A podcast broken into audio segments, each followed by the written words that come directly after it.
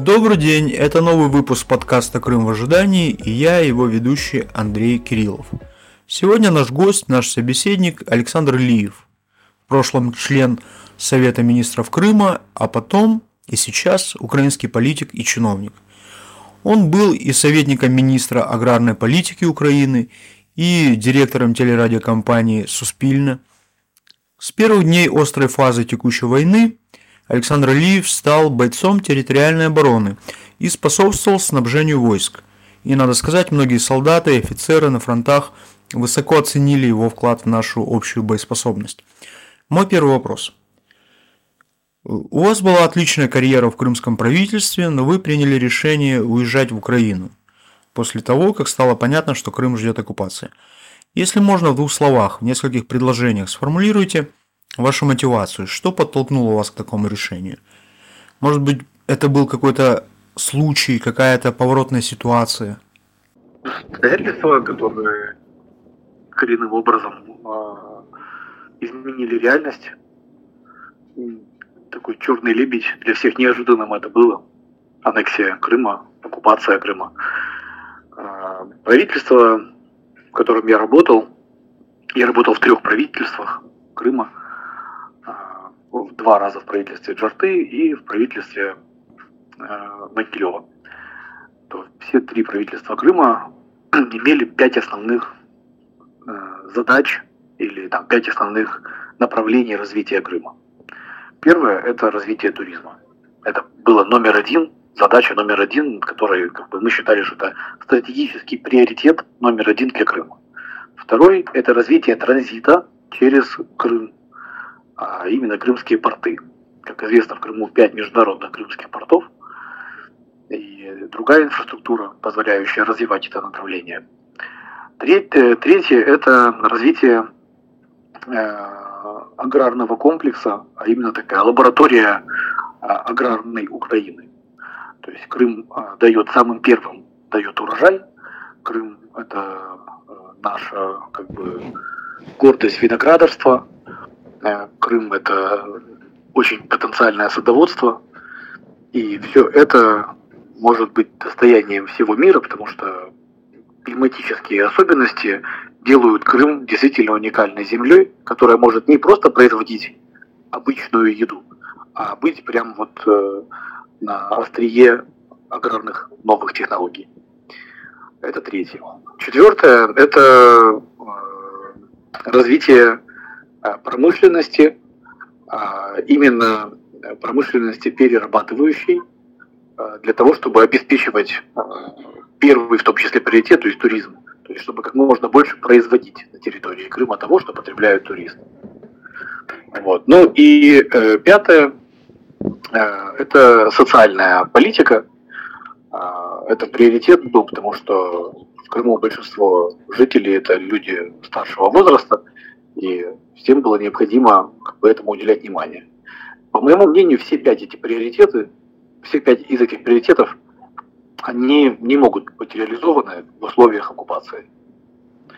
И вся та работа, которая была проделана годами, она была довольно большая, там и, раз, и развивался туризм, и увеличилось, увеличились туристические потоки, и действительно э, увеличился и рос каждый год транзит через Крым э, товаров и э, разного рода грузов.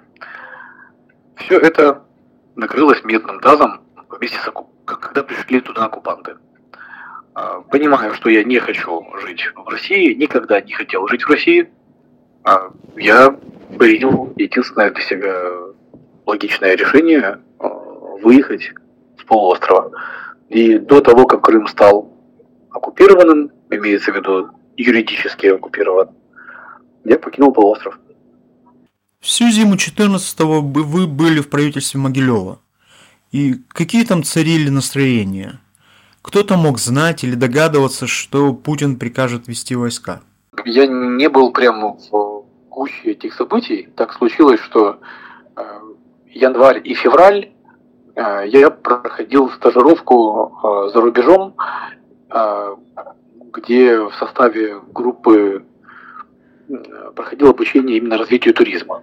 В том числе эта стажировка происходила в Соединенных Штатах Америки, довольно далеко. И я вернулся, по-моему, 20 февраля.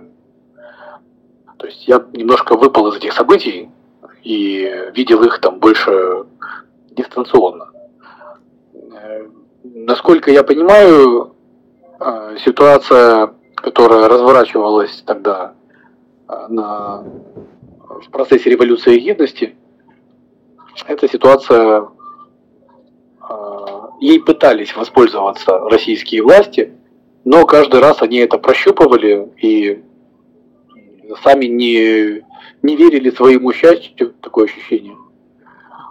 То есть они пытались планировать, но в итоге, я думаю, то, что произошло, даже превзошло их ожидания.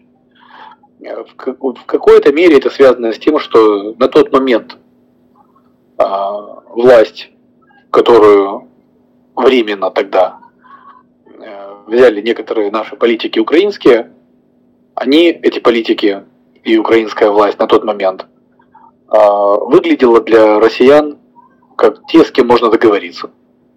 И, а возможно, потому что так и было, но возможно это было потому, что эти политики, эта власть в тот момент считала себя значительно слабее и не готова была к агрессивной российской э, войне, и поэтому не давала никаких приказов по сопротивлению. Это меня очень обескураживало, и фактически то, как был сдан Крым, э, это было очень, ну, для меня прям не, ну, сложно объяснимо. Напомню, что еще до середины лета почти ходили поезда в Крым, уже в российский, якобы, в кавычках. А, и в том году, в 2014 почти 2,5 миллиона украинцев съездили в Крым на отдых. Это в том году, когда вот Крым был, когда началась э, оккупация. То есть все это ну, тогда свидетельствовало о том, что вот эту реальность мы еще не до конца осознали, что происходит. Сейчас уже понятно, что это враг, что это оккупант, и я думаю, что ни у кого из украинцев не возникает желания поехать на оккупированную территорию на отдых. Это сейчас звучит как какой-то сюрреализм. Вот. Но тогда такими были интересны. Ну, знаете, как смотреть на историю ретроспективно, смотреть как-то вот оборачиваться назад и смотреть, как, как тогда было, э, кажется, что все было понятно. Но, видимо, тогда было не всем понятно. Мне, по крайней мере, было не все понятно. Кстати, а вы не знаете, чем сейчас занимается Могилев? Куда он делся? Он пропал буквально со всех радаров. Я не, не поддерживаю с ним близких отношений после возвращения, ну, после переезда в э, Киев. А, а как повели себя крымские министры, когда стало понятно, что Майдан победил, что киевский Майдан победил? Была эта неделя, когда Янукович уже сбежал, а русские солдаты еще никак себя не проявляли. Что тогда происходило в крымских министерствах? Я думаю, что вот тогда как раз и не было такого ощущения, что а, Россия может пойти на оккупацию. И, по крайней мере, у, у меня и у большинства мне знакомых членов правительства крымского такого ощущения не было. А, но в это время они уже занимались, россияне занимались тем, чтобы э, коррубировать, вовлечь э, своих э, таких, скажем, посипак, которые были в крымском парламенте, среди депутатов вели работу. А, и, как вы помните, сначала 27 февраля было принято решение о референдуме, в котором был только один вопрос – это о расширении полномочий АРК в составе Украины. И речи о сепаратизме не было. Более того, тогда даже заявляли об этом, в том числе и российские власти, дискурс шел по линии расширения полномочий.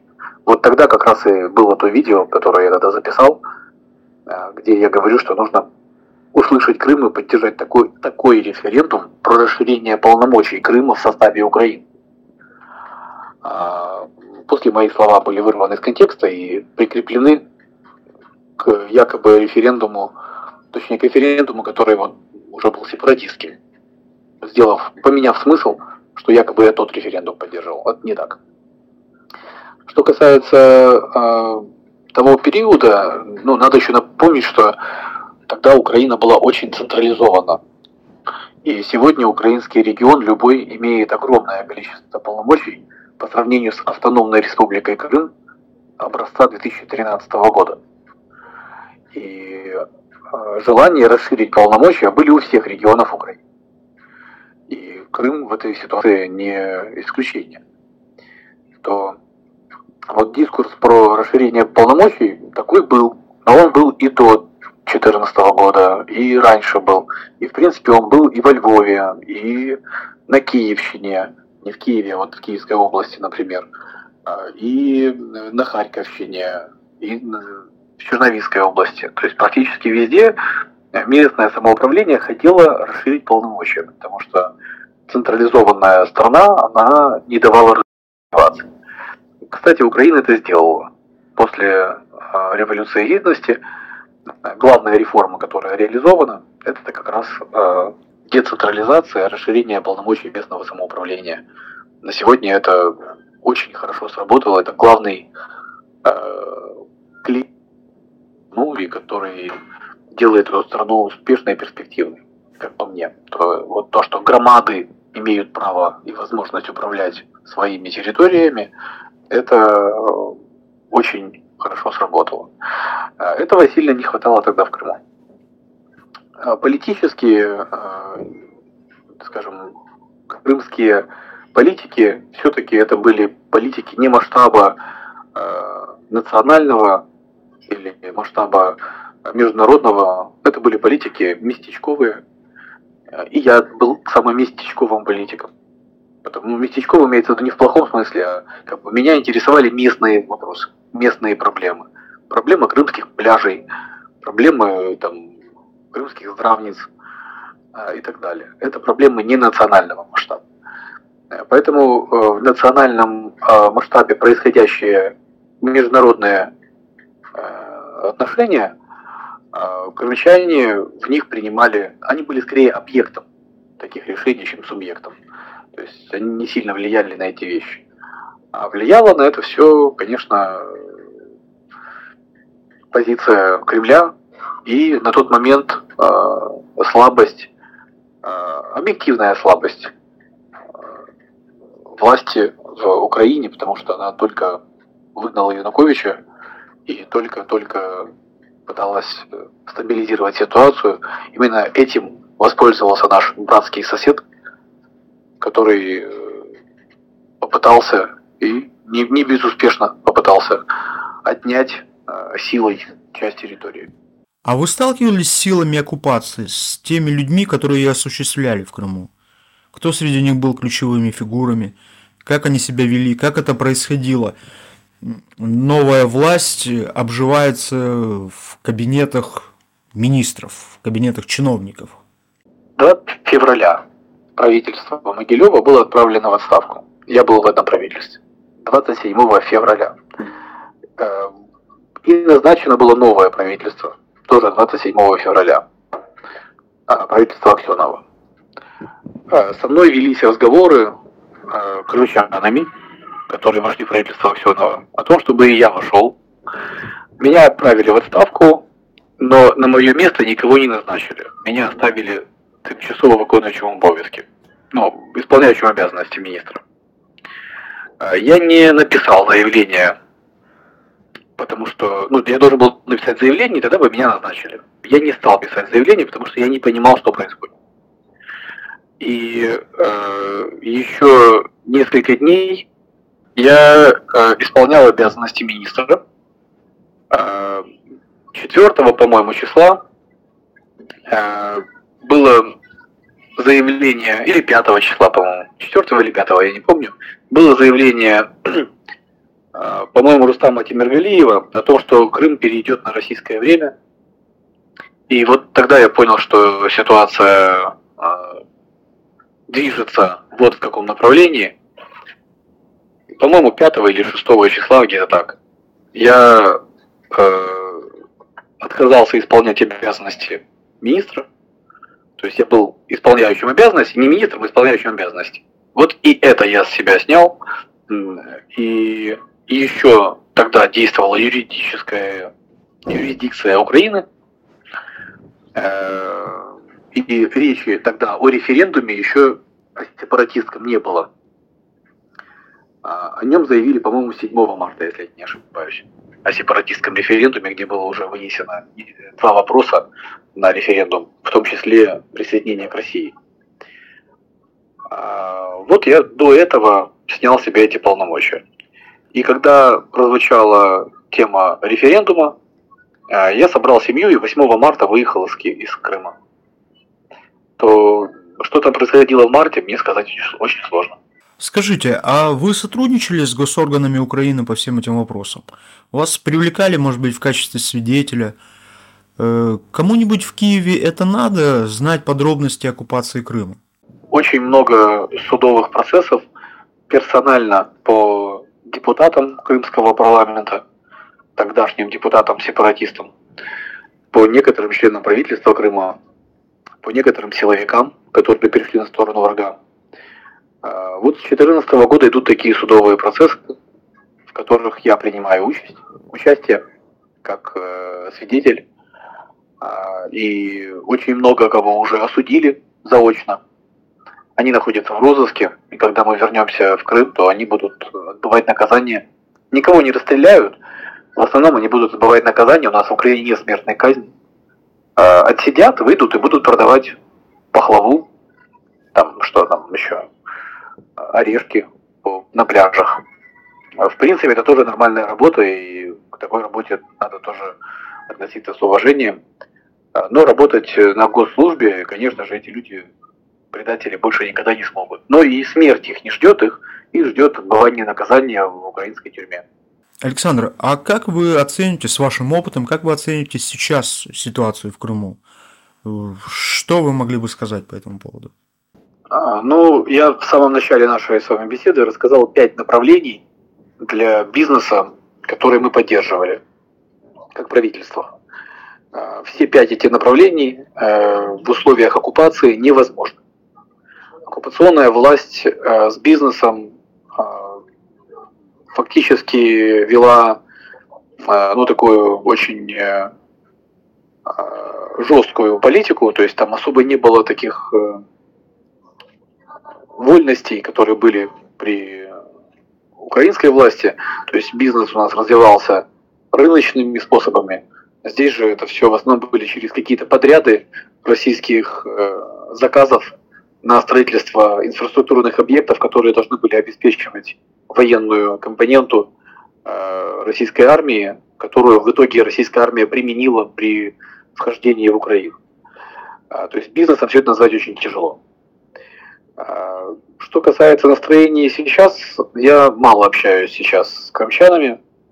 Э, я то, что вижу и слышу, это а, основная масса, конечно, а, под, ну, как бы не выдержала каток и вот этот вот э, пресс, э, значит, пропаганды.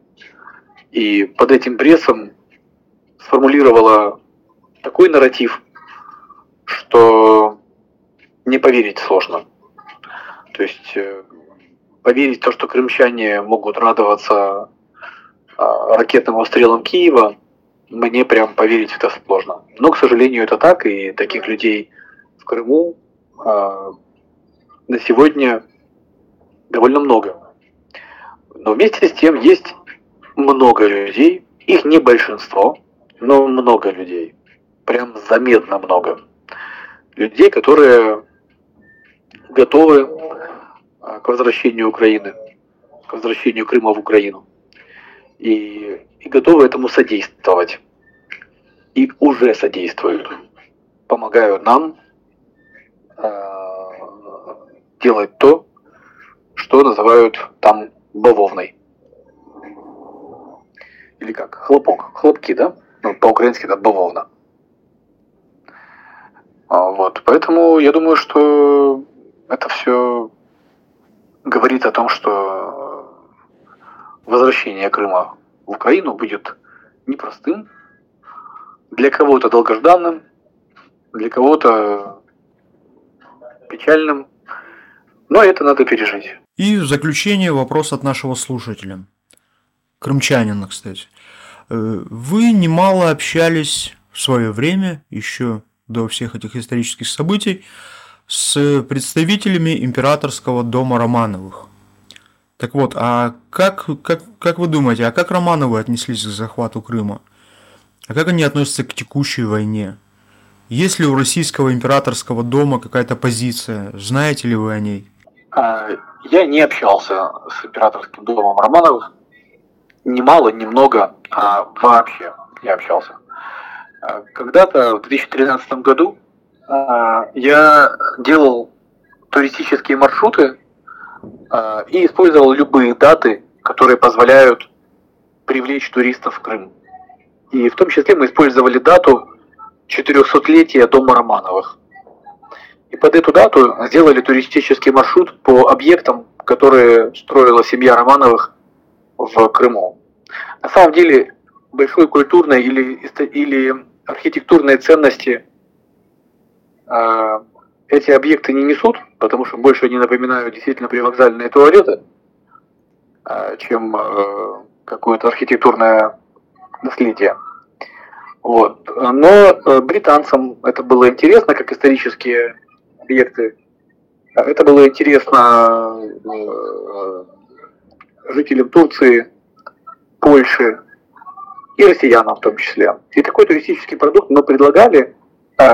Э, за это, когда приезжала в Крым гражданка Испании, пани госпожа Мари, Мария, она гражданка Испании, то она мне вручила сувенирную медаль. Эта медаль, э, это орден, э, медаль, в смысле, как, это сувенир ордена княгини, э, по-моему, Анны. Это орден, который не вручается э, с, уже больше ста лет, со времен гибели династии Романовых.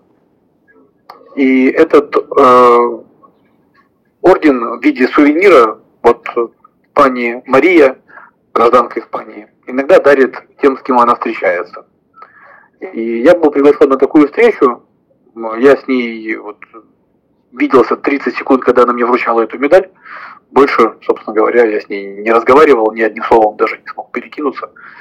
И, в принципе, и не собирался. А, вот и все мое общение с Домом Романовых собственно говоря. Это был очередной выпуск подкаста «Крым в ожидании», и я, Андрей Кириллов, беседовал с экс-министром туризма Крыма, а сейчас политиком, чиновником, бойцом территориальной обороны Александром Лиевым.